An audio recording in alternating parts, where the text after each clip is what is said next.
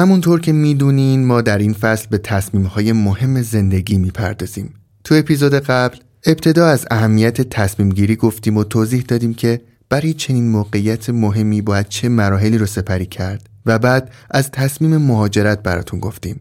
تو این اپیزود می‌خوایم از تصمیم گیری در مورد ازدواج صحبت بکنیم.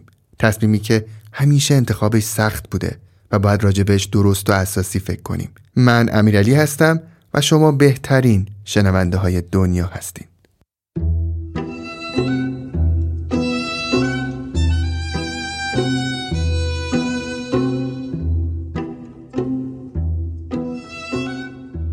اسپانسر این اپیزود بروکر آرون گروپس هست که همه امکانات آموزشی و معاملگری رو یک جا ارائه می‌کنه و بیش از هفت ساله که فعالیت داره.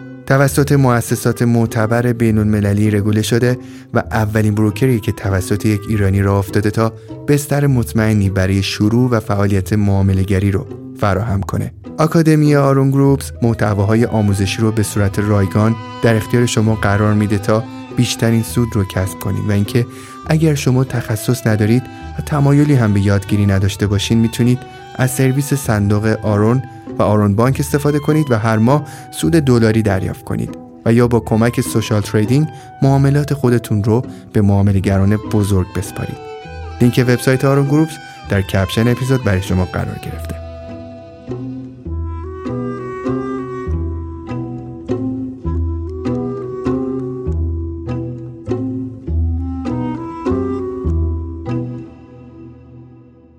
سلام دکتر خیلی خوش اومدی. مجددا به جا فکری خیلی ممنون. منم درود میفرستم به شما همه مخاطبین عزیز جا فکری خیلی ممنونم. دکتر توی اپیزود قبلی ما در مورد مهاجرت صحبت کردیم. به نظرم خیلی صحبت خوبی بود. خصوصا اون قسمتی که در مورد اهمیت پروسه تصمیم گیری چه چیزی هست. خیلی به نظرم اون نکته نکته خیلی مهمی بود چون ذاتا ما به تصمیم گیری به دیدی اتفاق خیلی عادی و یه چیز خیلی زودگذر فکر می‌کنیم. فکر نمی کنیم که این انتخاب در این لحظه می‌تونه مسیر زندگی من رو عوض بکنه و زمان زیادی تقریبا با ارزش ترین چیزی که تو زندگی من وجود داره رو یه جورایی تحت شعا قرار بده. تو این اپیزود اگر که موافق باشیم می‌خوایم در مورد تصمیم گیری در مورد ازدواج صحبت بکنیم. چیزی که خیلی از جوونا بهش فکر می‌کنن.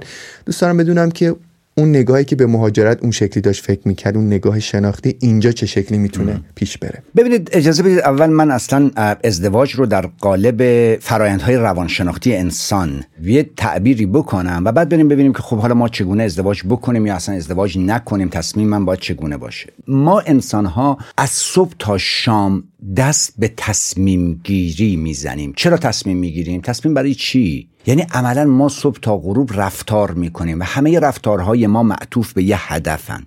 هدف نهایی تک تک رفتارهای ما تک تکشون. این که الان من با شما دارم صحبت می‌کنم ما یه رفتار داریم می‌کنیم امروز من و شما. شما با من گفتگو می‌کنید اینجا یه دمنوش وجود داره ما دمنوش اگر بخورم یا دمنوش نخورم یک رفتار دارم می‌کنم. دستشویی میریم ما.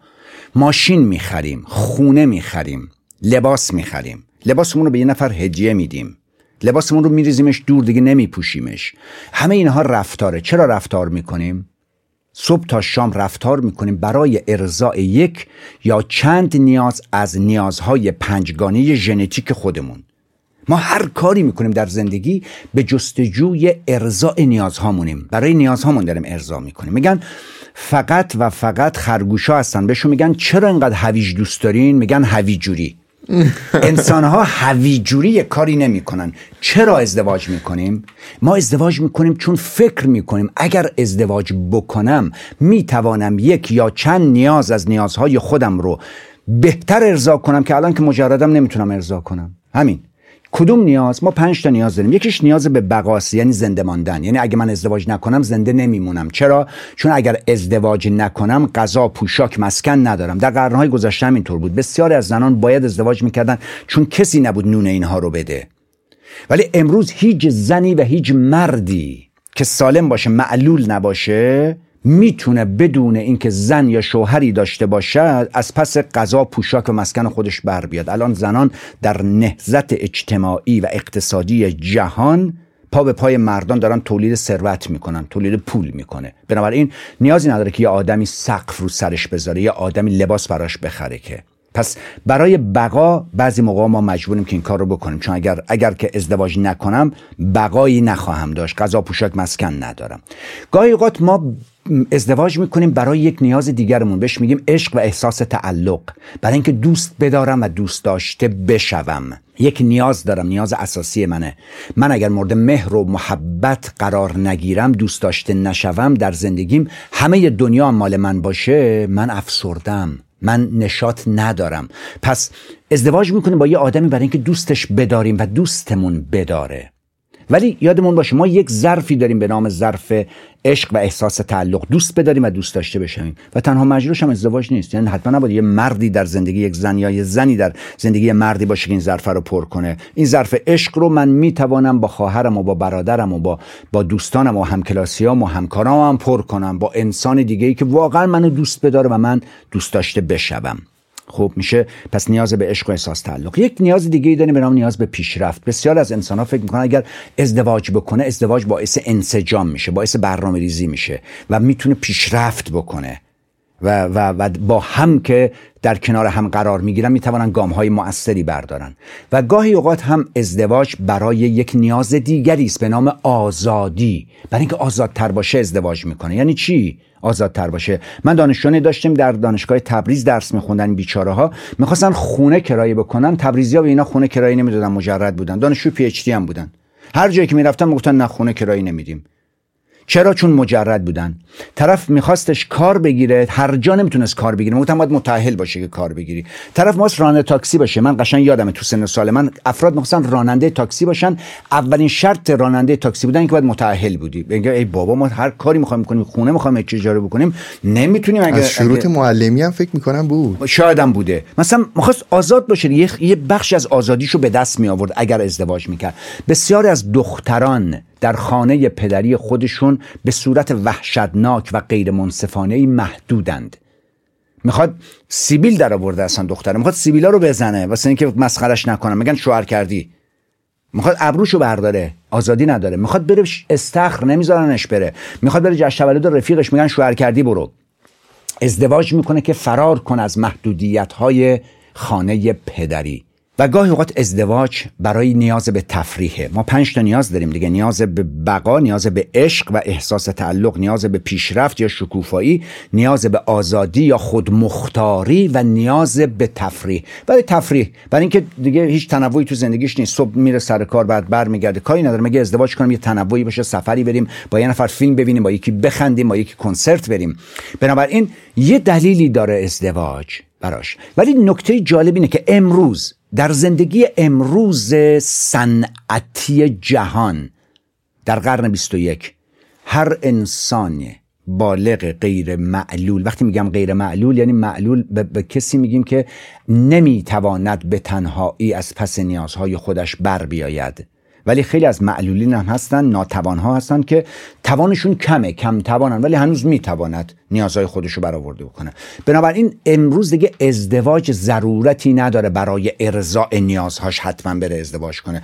بسیاری از مردان اصلا نیاز ندارن که کسی تو خونشون باشه براشون غذا بپزه اگه نباشه. قبلا باید می‌رفت سر مزرعه وقتی میومد گرسنه بود کسی چراغ خونش رو روشن نمی‌کرد. الان یه تایمر می‌ذاره چراغ خونه رو اون تایمر رو روشن می‌کنه سر غروب و زنگم می‌زنه. کجا؟ اولین آشپزخونه غذا deliver می‌کنه. بهترین غذا هر غذایی که دوست داره دیگه نمیادم تو خونه بگه خانم غذا چی داریم؟ بگه عدس پلو. من عدس پلو نمی‌خورم دعواش بشه.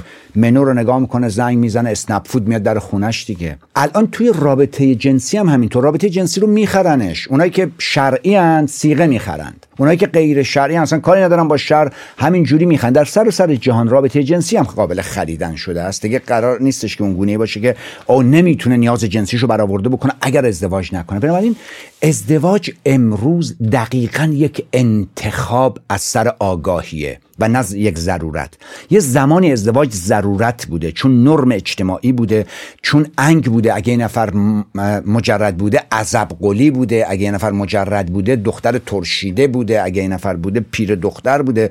امروز جهان دیگه این انگا رو برداشته از چهره انسان ها و میگه آقا اگر ازدواج می‌کنی بر اساس اینکه اگر ازدواج بکنی واقعا به ارضاء نیازهات کمک می‌کنه. برو ازدواج کن. اگر کمکی نمی‌کنه داری از پس نیازهای خودت برمیای ضرورتی نداره. و امروز دیگه این از ذهنیت ها برداشته شده است که انسانی اگر ازدواج نکند نمی‌تواند خوشنود باشه. امروز علم روانشناسی پیدا کرده آقا خوشنودی بشر عواملش مشخصه. هپینس خوشنودی رضایتمندی از زندگی نیکزیستی یه سلسله عوامل داره. این عواملش کاملا قابل اندازگیریه این عوامل رو بدون داشتن ازدواج هم شما می‌توانید فراهم کنید برای خودتون. اینجا یه سوالی خب برای آدم پیش میاد اینه که اگر که من امروز دارم به طریقی به همین نیازهای اصلی خودم می‌پردازم قرار نیست مثلا توی 50 سالگی من به همین شکل بپردازم. یعنی مثلا تفریح یه آدم سی ساله با تفریح آدم 50 ساله یا 60 ساله خیلی متفاوته. شاید آدم تو 60 70 سالگی احتیاج داشته باشه که حالا یه آدمی رو کنارش داشته باشه و حالا این زمانی که از دست رفته دیگه نمی‌تونه اون پارتنر رو پیدا بکنه اون شریک زندگی درستش رو پیدا بکنه. یعنی می‌خوام بگم تو بازی زمانی مقدار این تصمیم گیری سخت میشه. آره من مثلا سی ساله یه جوونی که مثلا همه جا سفر می‌کنم و خوش میگذرونم و آدم اطرافم هستن خیلی فرق می‌کنه با منی که مثلا حالا شده 60 سالم حالا میادین جوون ها رو ترک کردم. دیگه کم کم دارم وارد مریضی ها و بیماری ها میشم. احتیاج دارم یادم مواظبم باشه. در اصل اون اون نیاز به بقا اونجا یه شکل دیگه ای باید بهش جواب داده بشه. این ازدواج تو بود زمان چجوری معنا آره. پیدا می‌کنه؟ حالا الان خدمتتون میگم. چون ما داریم از ازدواج صحبت می‌کنیم یا از داشتن روابط صمیمانه. چون ازدواج یک ساختار اجتماعی و حقوقی داره ولی داشتن رابطه صمیمی با یه انسان دیگه همزیستی با یک انسان دیگه یه بحث دیگه ای داره. الان خدمتتون میگم. بنابراین ازدواج به خودی خود اینو می‌خوام برای اون گروهی از انسانها دارم میگم که شانس ازدواج کردن رو ندارند. پیدا نمی‌کنن شانس ازدواج رو. یا انتخابشون نمی کنند یا خودش نمی‌تونه کسی رو انتخاب کنه. ولی هنوز می‌تواند سعادتمند زندگی بکنه. یعنی اینجوری نیستش که واقعا اگر کسی ازدواج نکند نمی‌تواند هپینس یا رضایتمندی از زندگی رو تجربه بکنه. در قرنهای گذشته واقعا این گونه بوده است. ولی امروز جامعه بشری انعطاف پذیری بیشتری داره و گزینه های بیشتری برای همه انسان ها داره. پس اگر ازدواج نکردیم اصلا به هیچ عنوان معنیش نیستش که من نمی‌توانم بدون ازدواج یک زندگی خوب خوش و معنادار برای خودم بسازم. و برای همین خیلی از انسان ها چون این تصور بسیار بد رو دارند به پنج دلیل بسیار بد میرن ازدواج می‌کنن. و برای همین اینو بدونید که در در آمار جهانی ما تو ایران آمار نداریم بنابراین من اصلا استناد نمی کنم به آمار دقیق ایران. 61 درصد ازدواج های اول در دو سال اول نابود میشه به طلاق کشیده میشه. چرا؟ برای اینکه اصلا اصولی ازدواج نمی‌کنن. با عشق و عاشقی و چه خرج و چه هزینه یه مرتبه رفتم کرج تو همین سمت شهران اینا یه عروسی و تو اینجا میگفتش که اون موقع اون موقعی که من رفتم قبل از کرونا بود. یک میلیون تومن بابت هر مهمون می‌گرفت که خیلی پول زیادی بود. خیلی پول زیاد بود برای مهمون. و این گفتش که یک میلیون تومن برای هر مهمونتون می‌گیرم ولی سالگرد عروسیتون به تعداد مهمونایی که دارید من سالگرد عروسی براتون می‌گیرم مجانی. و من آمار خوندم دیگه من ریاضی خوندم آمار. و یه خود حساب کردم نمیارزه مقروم به صرفه نیست. تو یه عروسی یه میلیون تومان می‌گیری از یک نفر بعد دو تا عروسی واسش می‌گیری. با همین تعداد مهمون. چون بنزم که میاد گارانتی میده بنز می‌دونه که چند درصد بنز ها خراب میشون میاد گارانتی دو ساله به تو میده.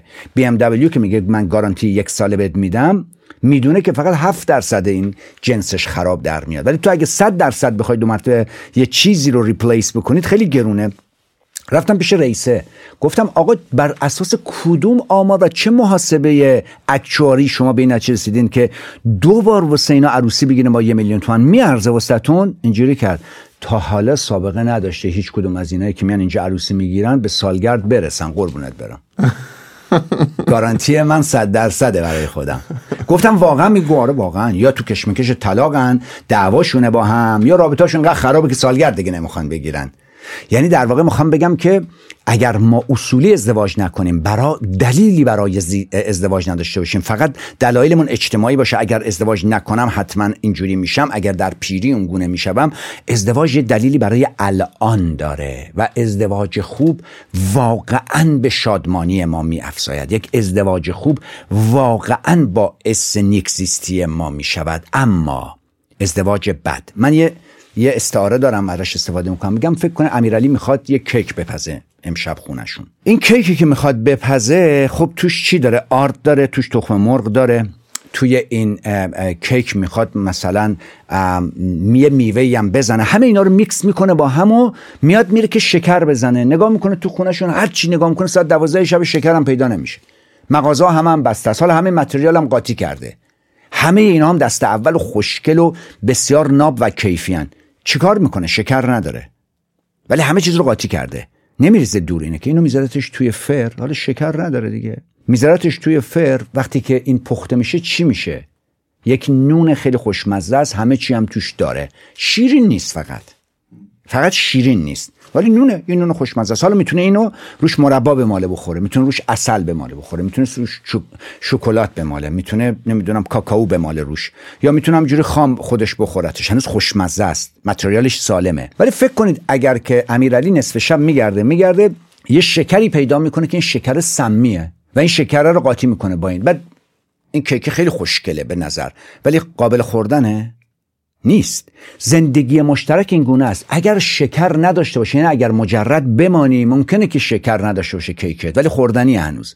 ولی اگر ازدواج بد بکنی اگر خطا ازدواج بکنی اگر عجولانه ازدواج بکنی مثل اون شکر سمیه دیگه تمام زندگی تو به هم میریزه. ما کسانی رو که ازدواج خراب دارند در شغل ناموفق میبینیمشون در سلامت ناموفق میبینیمشون دارای بیماری هن. متوجه به لحاظ به لحاظ روانی آدمای افسرده یا خشمگینن نیکزیستی نداره. ازدواج خیلی مهمه. بسیار اهمیت داره. برای همین ما باید تکلیف رو با ازدواج اینجوری روشن کنیم. یک ازدواج بسیار در زندگی ما تاثیر داره. ولی اگر ازدواج هم نتونیم بکنیم یا نکرده باشیم ما رو از یک زندگی خوب و خوش و معنادار محروم نمی‌کنه.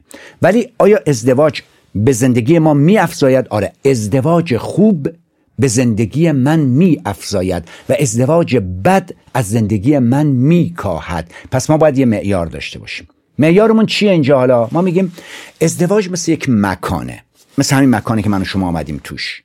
ازدواج یک مکانه که من و شما تصمیم می‌گیریم تصمیم می‌گیریم وارد این مکان بشیم. وقتی تصمیم گرفتم که وارد این مکان بشم ازدواج مکانی است برای شراکت برای رفاقت. وقتی میام این تو من باید اینو بدونم که من بخشی از زمان و بخشی از این فضای اتاق رو باید به امیرعلی بدم.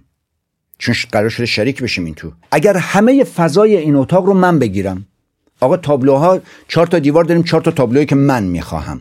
وسایلی که می‌تونیم بچینیم کمد و چوب و تخته ای که من می‌خواهم رو بگذاریم. مهمونایی که می‌خواید بیارن اینجا مهمونایی که من تعیین می‌کنم. خب دیگه چه شراکتی اتفاق افتاد این تو؟ همه رو که فقط من دارم تعیین می‌کنم. چرا من باید تعیین کنم؟ یا تو فقط بیای تعیین کنی؟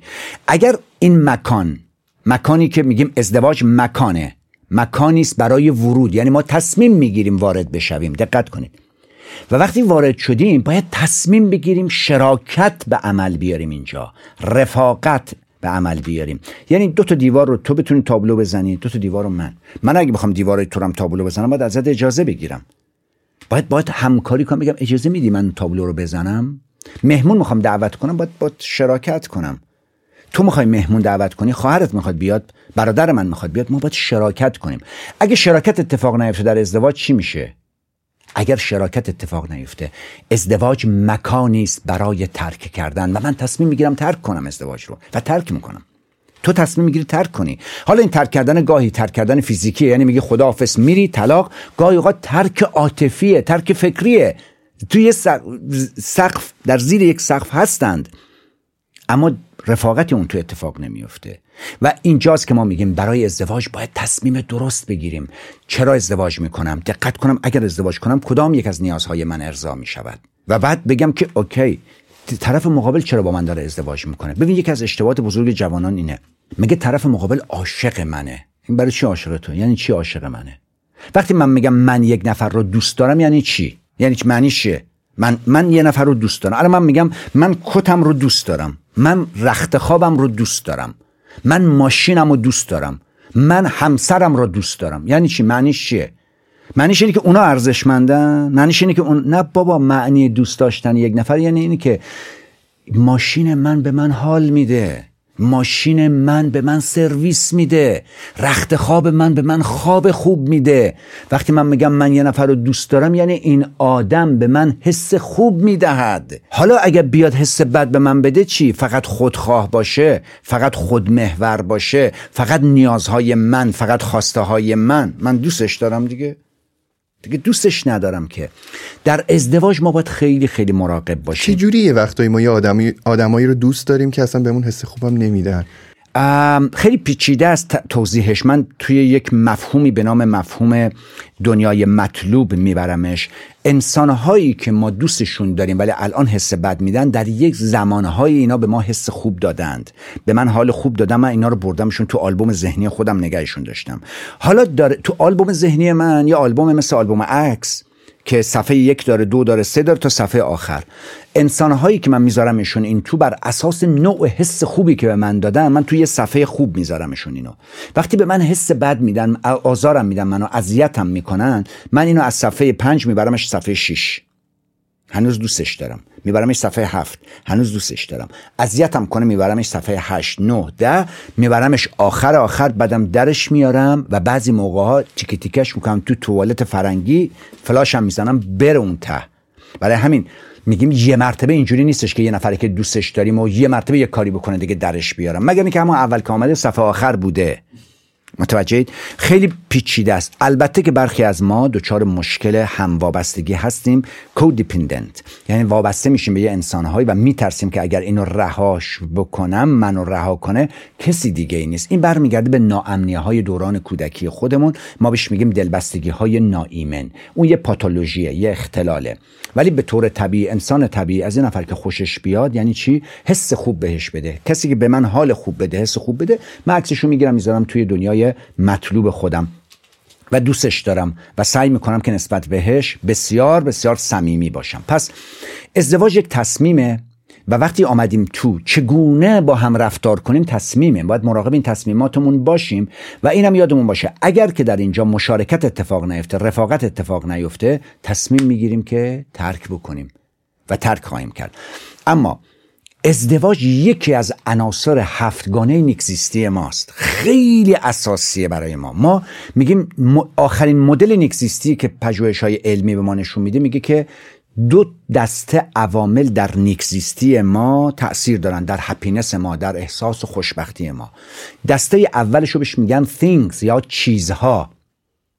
ما, ما, ما یه عوامل چیزهایی باید داشته باشیم که زندگی خوبی داشته باشیم. چیه؟ یک بزاعت مالی. ما باید یه مالی داشته باشیم از پس نیازامون در بین کفش بخرم من عینکم میشکنه بتونم عینک بخرم. اجاره خونه رو باید بتونم بدم. اگر من فقیر باشم نتوانم از پس نیازهای اولیه‌ام بر بیام چجوری می‌تونم احساس سعادت بکنم؟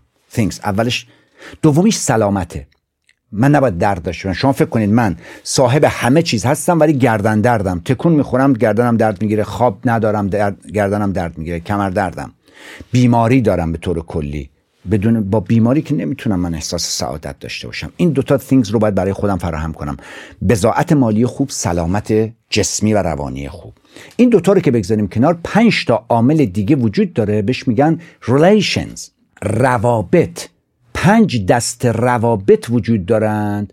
که باعث سعادت ما میشه. ما باید از اینا برخوردار باشیم. اولینش رابطه صمیمیه. رابطه با همسرت یا رابطه اینتیمیت یعنی ممکنه که نامزدت باشه ممکنه که در واقع پارتنرت باشه. رابطه صمیمی داشتن با یک انسانی که به تو متعهده تو بهش متعهدی. قلبت براش میتپه و قلبش برات میتپه. مراوده عشق مراوده محبت مراوده صمیمیت دارید. این یکی از عوامله. آدمایی که اینو ندارن یکی از هفت عامل رو ندارن. ولی هنوز می‌تونن 6 تا عامل دیگه داشته باشن.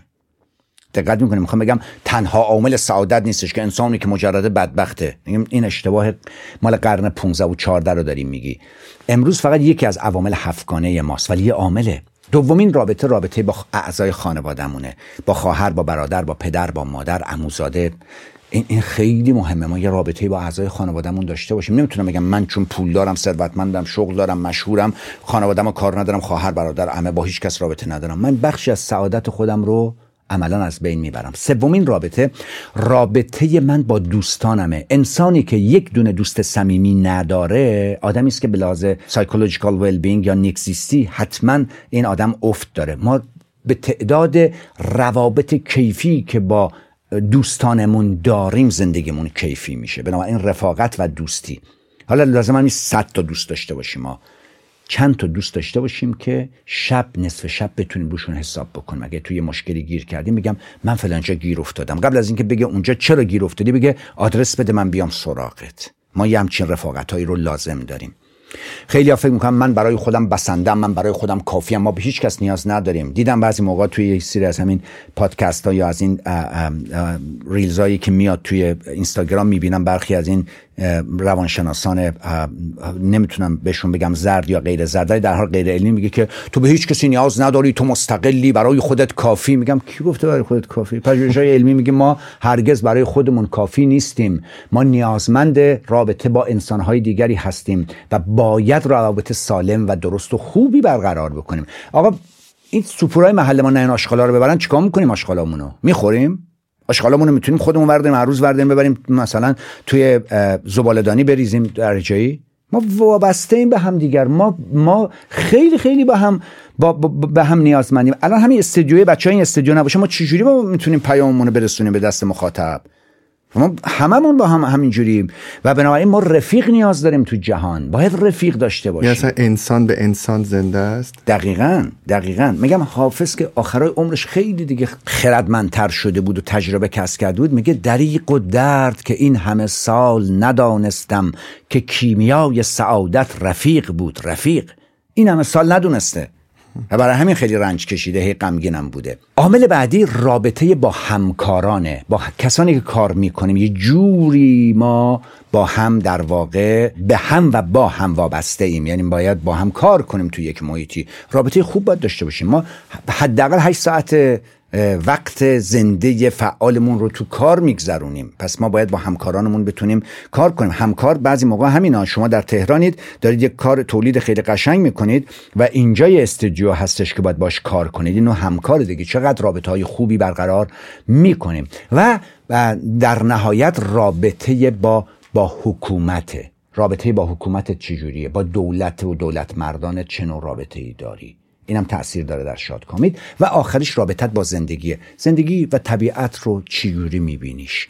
اینا میشن هفتا عامل شادکامی ما. پس ازدواج یا رابطه صمیمی داشتن یکی از عوامل هفتگانه ماست. همه عوامل نیست ولی یکیشه. و اگه اون خراب باشه می‌تونه این شیشتای دیگر رو هم به نوعی تحت تاثیر قرار بده. دکتر پس شما ازدواج رو توصیه می‌کنین. یعنی ازدواج یه امر می‌تونه ضروری تلقی بشه ولی به شرطی که از سر شناخت باشه به تکامل زندگی ما کمک بکنه. درسته؟ دقیقا. ما می‌خوام بگم که ما ازدواج رو یا رابطه صمیمی رو جزء لاینفک یک زندگی خوب خوش و معنادار میدونیمش. یعنی حتما حتما کمک می‌کنه به زندگی ما. ولی ازدواج خوب که بر اساس یک سلسله دلایل منطقی ازدواج کنیم. برخی از افراد دختران حالا میگه که چون سنش داره میره بالا باید زود بچه دار بشم. واسه همین عجله می‌کنه اولین آدمی که میاد یا کسی که واقعا با معیاراش نمی‌خونه به خاطر بچه میره ازدواج می‌کنه. برخیا برای فرار از تنهایی ازدواج می‌کنن. برخیا برای فرار از خانه پدری ازدواج می‌کنن. برخی ها به خاطر نرم اجتماعی که باید متأهل باشه اگر نباشه حتما یه عیبی داشته ازدواج می‌کنه. اینا غلطه. ازدواج خوب بسیار خوبه و زندگی ما رو قشنگتر می‌کنه. ازدواج بد هم واقعا تمام مسائل زندگی ما رو به هم میپیچه. از شغل گرفته پیشرفت شخصی بهداشت روانی و حتی سلامت و قدرت ما رو تحت تاثیر قرار میده. ازدواج بد. طول عمر ما رو کوتاهتر می‌کنه ازدواج بد. بنابراین ازدواج بسیار بسیار امری است خوب اما ازدواج خوب. از طرف دیگه می‌خوام بگم کسانی اگر شانس ازدواج ندارن یا به هر دلیلی اصلا گرایش به ازدواج ندارن اینجوری نیستش که نیک زیستیشون حتما به خطر بیفته.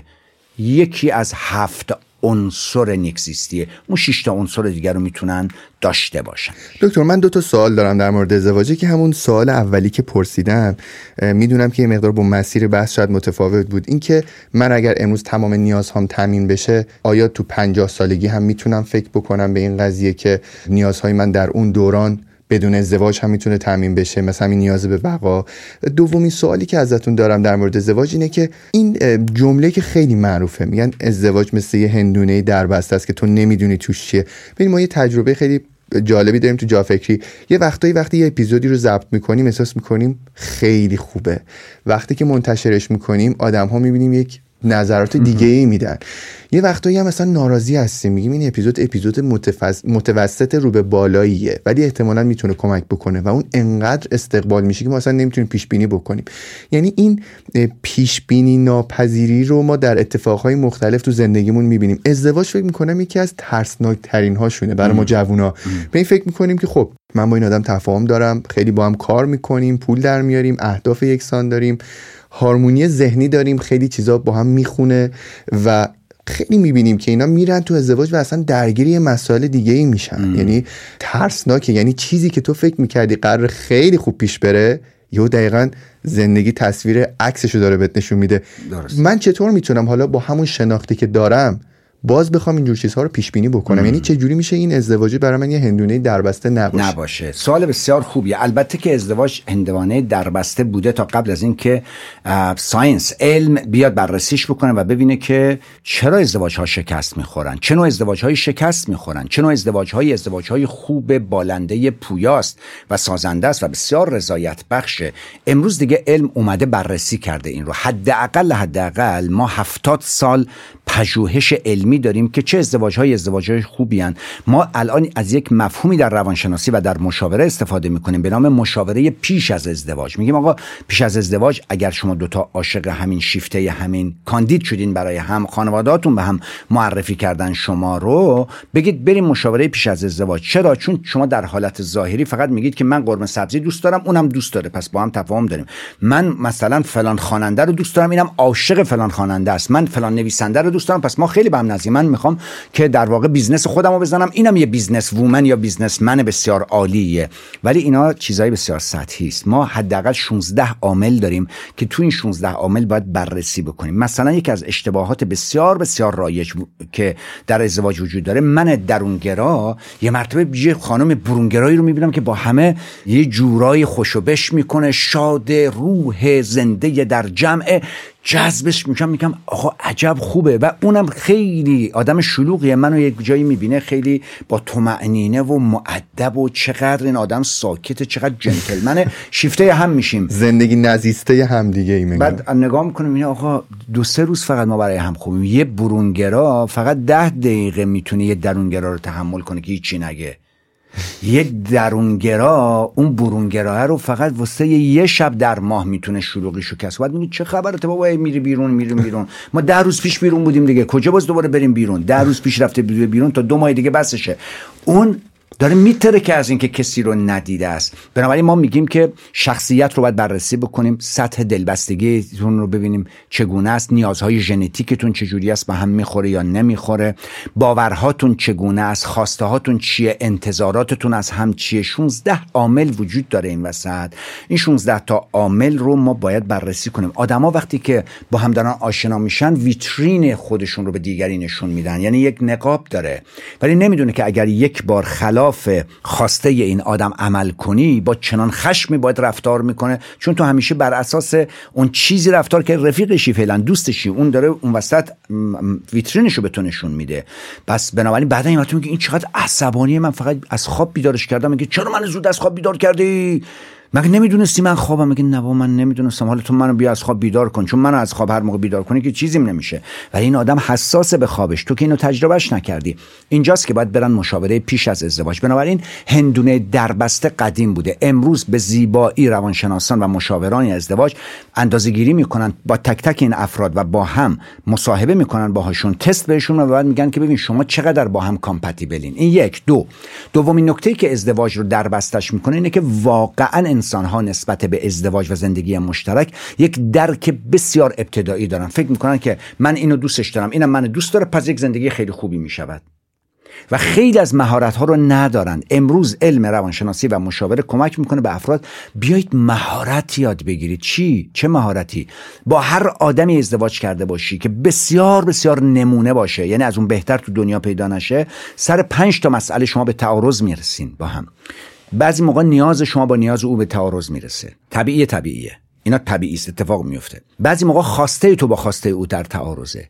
گاهی اوقات باور تو با باور او در تعارضه. گاهی اوقات ارزش های تو با ارزش های او در تعارضه. و گاهی اوقات ادراک تو با ادراک او در تعارضه. چرا؟ چون جهان های متفاوتی دیدید. من وقتی وارد این اتاق شدم یه نمره به این میدم. ادراک من نسبت به این اتاق نسبت به این استودیویی که توش هستیم یه ادراکه. چرا؟ چون من فقط 5 تا استودیو دیدم تو عمرم. امیرعلی میاد اینجا من به این, استودیوی نمره صد میدم از صد. امیرعلی میاد هفتونیم میده. میگیم چی هفتونیم میدی؟ برای اینکه تو هزار تا استودیو دیدی. و وقتی ادراک می‌خوای بکنی اینجا رو ادراک این در مقایسه با اونهاست که زن شوهرها یا دختر و پسر با هم دوست شدن جهانهای متفاوتی رو تجربه کردن. بنابراین ادراک متفاوتی دارند از یک پدیده. من با همسرم رفته بودم یک کنسرت. که توی اون کنسرت کنسرت ایرانی بود موسیقی بسیار زیبای اصیل می نواختن بعد یه رقص ایرانی اونجا بود. یه رقص ایرانی به اصطلاح اعمال آینی که خیلی کهن بود. و بعد من نگاه می‌کردم خانم من شگفت زده شده بود هیجانی دست می‌زد. من همینجوری اینجوری نگاه می‌کردم. بعد من نگاه می‌کنم گفتش که این قشنگی داره میرقصه. خیلی خوب. من گفتم آره بد نیست. بدک نیستش. گفت بدک نیست؟ آره بعد خیلی هیجان زده شد. آمد آمدیم بیرون. اینجوری که برای چی این رقص به این قشنگی؟ میگه بد نبود. قربونت برم. تو تا رقص آینی دیدی؟ من انقدر رقص دیدم از این رقص های زیبا. این اصلا رقص نبود رقصش این نمرش صفر تا 20 دو نمره رو نمی‌گیره. بدنش اصلا حرکت نداشت که خشک بود بدنش. اون رقص هایی که من چرا ادراک متفاوتی داشتیم؟ چون من رقص صد دیده بودم. و این برای اولین بار داشت یک رقص سنتی کلاسیک می‌دید در اونجا. ادراک متفاوتی داریم. حالا اینجا چیکار می‌کنیم؟ وقتی من بلد نیستم تو مشاوره پیش از ازدواج برای اینکه این هندونه در باز بشه به ما یاد می‌دهند که عزیزان شما تو این پنج تا قلم رو به تعارض می‌خورید. حتما می‌خورید. با هر آدمی هم ازدواج کنید به تعارض می‌خوری. یادتون میدن چجوری تعارضات رو حل کنید؟ و یادتون باشه 69 درصد تعارضات بین زن و شوهر بین دختر و پسر غیر قابل حله. 69 درصدش. با چیکار کنیم؟ باید گذر کرد ازش؟ باید مدیریتش کنیم. آها باید مدیریتش مدیر... چون غیر قابل حله مدیریتش می‌کنیم. همینجا استودیو اینجا گرم تابستون باشه. اینجا الان گرمه. چیکار می‌کنیم ما؟ نمی‌تونیم حلش کنیم که ما مدیریت می‌کنیم استودیو رو. برای اینکه گرممونش عرق نکنیم و اینها. مدیریتش می‌کنیم. ولی 69 درصد یعنی نزدیک 70 درصد 31 درصد قابل حله. کدوما قابل حله؟ وقتی زن شوهرها اینا یاد می‌گیرن که آقا یه سری از تعارضات قابل حله میشینیم با هم حلش می‌کنیم. یه سری از تعارضات باید مدیریت کنیم. یعنی تو یه قدم باید بری عقب منم یه قدم برم عقب یه فضایی برای زیستن به وجود بیاد. بنابراین اساسا ازدواج امروز هندونه دربسته نیست. می‌توان خوب شناختش. ولی می‌دونی مشکل چیه؟ من یه کتاب دارم به نام ازدواج بدون شکست. ترجمه است از مال آقای دکتر گلاسره. در مقدمه ترجمه نوشتم. دختران پسرانی که می‌خوان ازدواج کنن و زنان و مردانی که ازدواج کردن ظلم برخیش کند هر که نخواند ما را. آقا این کتابو بخونید این مقدار در مورد ازدواج با سواد بشین ازدواج خیلی مسائل داره. اصلا ازدواج طرف مقابل تو با تو ازدواج نمی‌کنه که تو رو خوشبخت کنه. این اشتباه رو بردار از تو ذهن خودت. طرف مقابل خودت رفتی ازدواج کنی. باهاش دندونای طرف مقابل شمردی که دیدی طرف مقابل در خدمتت هست یا نه؟ حقوقش چقدر قدش چقدر هیکلش چجوریه فامیلش چجوریه؟ اینا همه رو نگاه کردی. چرا فکر می‌کنی طرف مقابل این کارو نکرده با تو؟ چرا فکر می‌کنی که طرف مقابل آمده اونجا که بگه جناب سرهنگ بفرمایید ما در خدمتتون هستیم کی من با مادرم تماس بگیرم من کجا بروم کجا نروم شما خوشحال بشید. هیچ کسی با ما ازدواج نمی‌کنه ما رو خوشحال کنه. همه ازدواج می‌کنن خودشون رو خوشحال کنن. پس من باید در نظر بگیرم طرف من با من ازدواج کرده خودش رو خوشحال کنه. همینجور که منم پس ما باید اینجا چیکار کنیم؟ از خودخواهی دست برداریم از مسابقه تنابکشی دست برداریم. هر کاری که می‌خوایم بکنیم ما میگیم این سوال از خودتون بکنید. همیشه یه رادیو گوشی تو گوشمونه؟ این بر. میگه که در اسم رادیو گوشی تو ازدواج اینه. WIIFM یه رادیو WIIFM What is it in what is in it for me? یعنی این برای من چی داره؟ این برای من چی داره؟ همیشه این سوال می‌کنیم از من. برای من چی داره؟ میگه بریم مهمونی عمم. من از خانم پرسم برای من چی داره؟ میگه که بریم مسافرت برای من چی داره؟ مبل بخریم برای من چی داره؟ آقای عزیز که ازدواج می‌کنی خانم عزیز این یه دونه از گوشات یه گوشه دیگه تو باید یه گوشی دیگه ای بذاری که ازت این سوال می‌کنه. W I I F H W I I F H What is in it for her for him? من اگر زنم من باید بگم آقا رفتن عروسی امه فلان کس برای او چی داره؟ یه کمی هم باید هوای او رو داشته باشم. او ازدواج نکرده در خدمت خواسته و نیازهای من باشه. ازدواج کرده در خدمت نیازهای خودش. منم در خدمت نیازهای خودم. حالا اینجا باید همکاری اتفاق بیفته. علت اساسی که این ازدواج هندونه دربسته است واسه اینکه هر کسی فکر می‌کنه که دیگری با او ازدواج کرده است که در خدمت او باشد. نه. ما هر کدومون در خدمت نیازهای خودمونیم و کمی هم در خدمت نیازهای دیگری باید باشیم. اگه اینجوری نگاه کنیم ازدواج خیلی ساده نیست خیلی خیلی نگاه قشنگی به من دادین در مورد ازدواج و اصلا یه سری چیزا تو ذهن من یه جوری دیگه باز تعریف شد. نمی‌دونم الان شنوندهای جافکری اگر ما رو می‌بینن یا اگر ما رو میشنون احتمالاً بعد شاید اونا هم مثل من اگه مثل من فکر می‌کردم بعد خیلی سورپرایز بشن از شنیدن این صحبت ها ایرادی نداره دکتر یه وقتی سوالی برام پیش میاد بپرسم. ببینید یک چیزی که برای من الان سوال پیش اومد این که گفتین الان علم علم روانشناسی کمک می‌کنه به ما که ما دیگه اون ازدواج برامون اون هندونه دربسته نباشه. اما سوال شما یا شبیه 20 سالگیتون هستین؟ آیا من شبیه مثلا 25 سالگیم هستم؟ یعنی اون چیزی که باعث میشه مثلا من توی یک برهه‌ای به سوالات یک تست مثلا پاسخ بدم اینها متفاوت میشه در سالهای دیگه. یعنی این این به نظر من یک بخشی از این که باعث میشه ما فکر بکنیم ازدواج یک هندونه دربسته است اینه که آدم ها در طول زمان تغییر می‌کنن. یعنی مثلا من این کیس مثلا بودی یه آدمی برای من صحبت کرده گفته ما مثلا در مورد مثلا پوشش توی مثلا یک سالی با هم صحبت کردیم. هفت سال بعد این آدم مثلا یک چیز دیگه ای شده و امروز مثلا با ارزش های من در تعارضه. یه آدم دیگه میگه آقا ما اصلا قرار بود مهاجرت بکنیم ولی دو سال بعد گفتش که نه من اصلا نمی‌تونم مامانمو ترک بکنم. اساسمون این بوده که ما با هم مهاجرت کنیم بریم.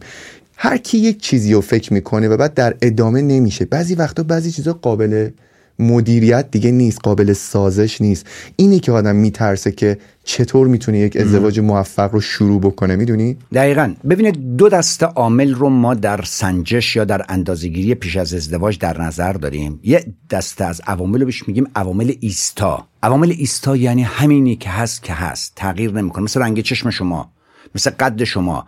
طرف میگه که ببین این از این خوشم میاد ولی قدش کوتاست. میگم ببین این دیگه بلندتر از این نمیشه اگه ماس بشه شده بود. خب؟ یا طرف چاقه میگه چاقه یکم خودشو لاغر کنه. میگم به این امید نباش ممکنه الان بر رژیم بگیره یا هر کاری بکنه. ولی این آدم اگر می‌خواست که لاغر باشد لاغر بود الان. بنابراین تو اینجوری ببین. می‌تونی بپذیریش این همینجوری چاق باشه برو باش ازدواج کن. حالا درسته بدم قول میده که بدم لاغر بشم. شایدم بشود ولی اینا عوامل ایستاند یعنی همیشه هستن تا ابد؟ ولی یه سری از عوامل در ما موجود آدمی وجود داره عوامل پویان. همونطور که گفتی تغییر می‌کنه. باور فرد. یه باور مذهبی داشته بعد از مدتی باور مذهبی رو از دست میده. یه باور غیر مذهبی داشته بعد از مدتی مذهبی می‌شود. یه باور وطن پرستی عجیب و غریب داشته بعد یه اتفاقاتی واسش میفته میگه وطن یعنی چه همه جای جهان وطنه. باور داشته نسبت به سیگار به مواد مخدر به, به, به, به مشروب بعد اینا تغییر می‌کنند بله. بنابراین این رو ما داریمش که بدونیم وقتی داریم ازدواج می‌کنیم با یه سنگ ازدواج نمی‌کنیم با یک انسان ازدواج می‌کنیم. خودم هم ازدواج. و این رو هم بدونیم که تغییر به وجود میاد. حالا این تغییر رو اگر ما رابطمون یک رابطه دوستانه مشفقانه باشه چون دوستی خیلی مهمه در ازدواج. خب این تغییراتی که به وجود میاد رو با هم به گونه حلش می‌کنیم و به یه نقطه می‌رسیم. چیزی که برای من خوبه ضرورتا برای طرف مقابل من خوب نیست و این درک بسیار بسیار مهم است چیزی که برای من خوبه برای دیگری خوب نیست. یک دوم ما در ازدواج حد و مرزهایی داریم. این حد و مرزها رو خیلی از زوجین نمیشناسنشون. هفت تا مرز داریم. و زنشارا فکر می‌کنن وقتی که ازدواج کردند اینا یکی با هم میگیم شما یکی نیستین که. مرزهای یکدیگر رو باید به رسمیت بشناسیم و برای هم مرز بذارید. برای اینکه بتونه خودمختاری شما رو تضمین کنه. یکی از مرزاش مرز فکریه. من با همسرم با هم به یک گونه فکر می‌کردیم ولی امروز او یه جور دیگه فکر می‌کنه من یه جور دیگه فکر می‌کنم. و من می‌دونم مرز فکریش بذار همونجوری فکر کنه. چه اشکالی داره؟ چه اشکال چرا باید مثل من فکر بکنه؟ یه مرزی داریم ما به نام مرز مالی. مرز مالی یعنی که ما یه بخشی از پولمون رو با هم شراکت می‌کنیم برای اینکه خرج خونه رو بدیم. یه بخشی از پول هر کسی مال خودش مرز اوست. او برای خواهرش می‌خواد یه هدیه بخره من می‌خوام یه هدیه برای مادرم بخرم. ربطی نداره که تو کار هم دخالت بکنیم. زن و شوهرها خیلی از مواقع فکر می‌کنن که همه عوامل ایستاست. میگیم نه من یه سری از عوامل پویاست تغییر می‌کنن از همین الانم بدونه که تغییر می‌کنه. من دختر خانمی که داشتم میگه که یا آقایی دارم که الان همه چیز شما می‌خوره. من از کجا بدونم که این تغییر نمی‌کنه؟ میگم اول تو ثابت کن که تو از کجا معلوم که تغییر نمی‌کنی. تو خودت تغییر می‌کنی بعد می‌خوای که او تغییر نکنه. چرا تغییر نکنه؟ ما با هم تغییر می‌کنیم. ولی این تغییرات هر چی ما با هم صمیمیتر باشیم با هم بیشتر در تعامل باشیم و بیشتر گفت و شنود انجام بدهیم زن و شوهر گفت و شنود نمی‌کنن. کاپل دایالوگ توشون اتفاق نمیفته دیالوگمون بیشتر باشه این تغییراتمون همزمان با هم اتفاق میفته و هارمونی داره. و یه جایی هم که تغییر شده من میپذیرم که این تغییر کرده. برای چی این انسان باید همون انسانی باشه که قبلا بوده؟ گورخرها فقط گورخر به دنیا میآیند گورخر نوجوان می‌شوند گورخر بزرگ گورخر سالمند و گورخر میمیرن. انسانها انسان ها بی سواد به دنیا می آیند سواددار می شوند بینشدار می شوند آگاه می شوند انسان های خلاق می شوند و بعد پیر می شوند توانمندیشون از دست می دهند و بعد هیچ می شوند آلزایمر می گیرن و بعد می میرن انسان تغییر می‌کنه. بنابراین این اشتباه ماست که فکر می‌کنیم اگر تغییر نکنه ما با هم کامپتیبلیم نخیر تغییرم که می‌کنه ما می‌تونیم. ما مثل ماشین ماشین چجوری زیرش فنر می‌ذارن؟ جاده همیشه که صاف نیست. میشه ماشین قشنگ فنرش میخوابه برای اینکه این میخوابه برای اینکه این بیاد بالا. و ماشین چپ نمیشه. ماشینا زیرشون فنر دارن. ما در زیر فکرمون باید فنر بزنیم. به نام انعطاف پذیری به نام پذیرش دیگری و احترام به تمامی ساحت دیگری. و نخواهیم که طرف مقابل فقط بر اساس دیدگاه من حرکت بکنه. اگر بتونیم فهم درستری از رابطه انسانی پیدا کنیم ازدواج ها بسیار پویا می‌شوند و پایدار. خیلی خیلی پاسختون پاسخ خوبی بود. یه آخرین سوالی هم دارم برای این اپیزود اگه که موافق باشی چون می‌دونم که دغدغه خیلی هاست. یعنی تو بعضی از خانواده ها این سوال یک جوری پاسخ داده میشه تو بعضی از خانواده ها یه شکل دیگه. بعضی وقتا هم که اصلا برای ما اصلا پاسخ مشخصی نداره. آیا ازدواج واقعا به لحاظ بیولوژیکی به لحاظ ذهنی این آیا یک سن مشخصی داره؟ آیا یک تایم مشخصی از زندگی می‌تونه بهترین بازه از زندگی ما برای ازدواج باشه یا نه؟ اصلا همچی چیزی وجود نداره. پژوهش های علمی واقعا این رو نشون نمیده.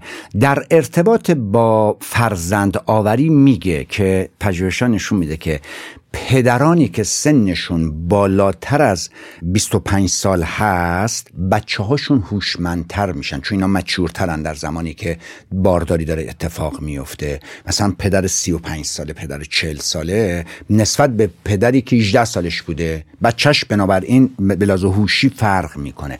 ولی اینکه آیا سن خاصی وجود داره؟ بلوغ فکری بلوغ عاطفی با بلوغ جنسی با هم ناهمترازند. ما در 15 سالگی 14 سالگی 16 سالگی بلوغ جنسی پیدا می‌کنیم. این آمادگی برای تعامل ازدواجی هستیم. ولی آیا بلوغ فکریش رو هم داریم؟ آیا بلوغ هیجانیش هم داریم یا نداریم؟ بنابراین هر انسانی در یک زمانی به این بلوغ عاطفی می‌رسه. یعنی چی بلوغ عاطفی؟ یعنی درک دیگری فهمیدن دیگری. یعنی نسبت به دیگری همدلی داشتن و توان همراهی با یه انسان دیگی و از همه مهمتر توان حل تعارضات بین فردی و نترکی و همه چیز رو زیر زیر در واقع زیر پا نگذاریم. من پسران وقتی دبیرستان می‌رفتن چون دبیرستان کوئد می‌رفتن یعنی مختلط دختران و پسرا برداشتشون گفتن بابا جون تا زمانی که وارد دانشگاه نشدید دوست دختر نمی‌گیرید بابا جون. با اینکه رفیقاتون دوست دختر می‌گیرن هم کلاسیاتون دوست پسر می‌گیرن. و پرسید چرا بابا؟ گفتم برای اینکه تا زمانی که 18 سالتون نشه مغزتون به لحاظ تحول هیجانی نمی می‌تواند توانش رو نداره ظرفیتش رو نداره. تعارض عاطفی رو بتونه حل کنه افت تحصیلی پیدا می‌کنه افت سلامت پیدا می‌کنه دپرس میشین. چون رابطه همش که خوشوبش نیستش که تو چرا به اون سلام کردی به من نکردی چرا اینجا اینو گفتی؟ و این تعارضه در توان مغز یک بچه زیر 18 سال نیست. رفتین دانشگاه برید دوست بگیرید هر کاری دلتون می‌خواد بکنید. ولی الان آمادگی ولی براشون توضیح دادم که شما یه ظرفیتی برای برای هیجاناتتون می‌خواید. بنابراین سن خیلی خاصی واقعا وجود نداره به لحاظ باروری خب سن وجود داره بیولوژیکی ما می‌دونیم دختران تا یه سنی می‌تونن باردار بشون. و خب این بایولوژیکال کلاک کشون هی داره می‌زنه. ولی اینکه واقعا به لحاظ فکری آمادگی ازدواج رو دارند به لحاظ به لحاظ عاطفی و هیجانی دارند این متفاوته با به لحاظ جنسی. بسیاری از انسان ها به لحاظ مالی خوبن فکر می‌کنه بره شغل بگیره. دیگه رفته سربازی آمده شغلم گرفته دیگه چرا زن نمی‌گیره؟ میگه آقا من این هنوز هزار تا مسئله داره با خودش. هنوز مسائل خودشو نمی‌تونه به طور مستقل حل بکنه. بنابراین خیلی سن خاصی رو در علم نداریم که به عنوان یک سن خاص و مشخص شده یا یه سال دیگه هم ممکنه تو نکردی ولی از من زیاد میشه. آقا فاصله سنی دختر و پسر مثلا خیلی مهمه. مثلا همیشه دختر باید کوچیک باشن. بازم علم میگه که نه خیلی از مواقع دختر می‌تونه سه سال چهار سال بزرگتر باشه و یه زندگی مشترک عالی بسازن با هم. اصلا اینجوری نیستش که همیشه دختر باید اون, اون پایین تر باشه. در یه زمانهایی که تکنولوژی اینجوری نبوده است فکر می‌کنن که زنان خیلی زودتر پیر میشون زنان خیلی زودتر فرسوده میشن الان زنان بسیار کمتر فرسوده می‌شوند بسیار سرحالترن و خیلی خیلی هم بشاش و با نشاتن بنابراین به لحاظ بیولوژیکی هم این تغییر و تحوله به وجود آمده است و خیلی از دختران و پسران هم سنن و بسیار عالیان. گاهی اوقات هم دختر دو سه سال تا چهار سال هم حتی بزرگتره و یه زندگی مشترک خیلی خوبی اتفاق میفته خیلی ازتون ممنونم دکتر. واقعا میگم خیلی به سوالات من خوب پاسخ دادیم. من خیلی از سوالاتم برطرف شد و امیدوارم باز هم تو فصلهای بعدی بیشتر راجع به این موضوع بپردازیم چون می‌دونم دغدغه خیلی از ذهن هاست واقعا. ممنونم و تشکر می‌کنم. بریم که تو اپیزود بعدی راجع به یک تصمیم گیری دیگه با هم دیگه صحبت داشته باشیم. در خدمتتون هست